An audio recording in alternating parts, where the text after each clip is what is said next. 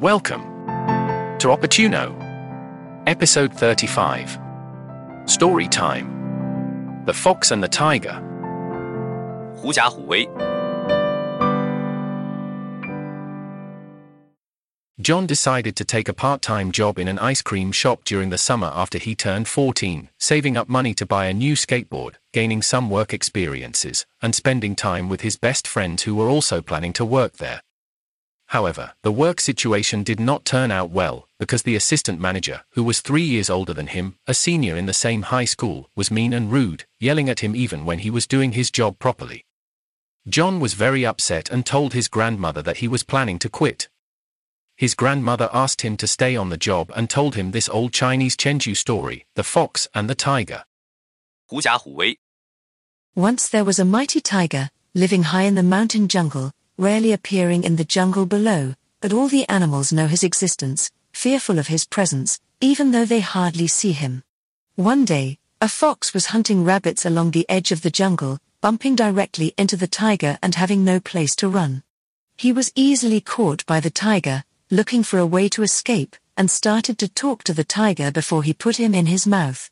He told the tiger to put him down, because he, the fox, is the most powerful animal in the jungle, not the tiger, and every animal in the jungle is afraid of him, including the tiger, who was doubtful and curious, because he always thought that he is the most powerful animal in the jungle.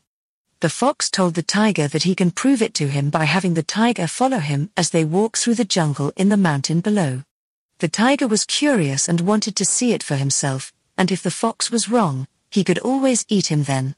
As the fox walked through the jungle with the tiger following right behind him, all animals fled in terror, hiding behind trees and rocks, and leaving the jungle empty and silence other than the trees and flowers.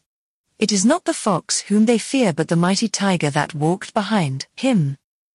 After listening to the story, John was no longer afraid of the assistant manager, standing up to him, holding his ground when he knew he was right, and not being bullied anymore.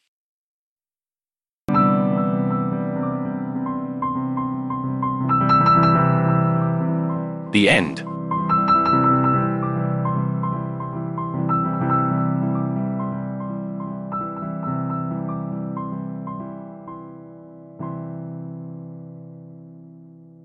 Chengyu shares the wisdom of Chinese culture from previous generations of Chinese.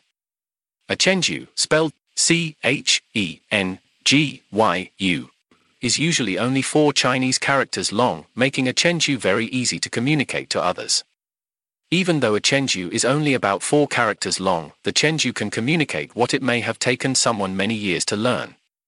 Many times, the Chengyu is often explained with an accompanying short story. The author of this story, Tak Chung, host of the Wok with Tak YouTube channel, spelled W O K W I T H T A K, learned Chengyu during his childhood in China and has written several modern stories of these ancient Chengyu sayings.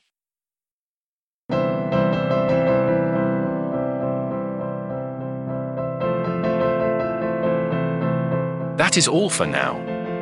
Please visit our website, opportuno.org. Thank you.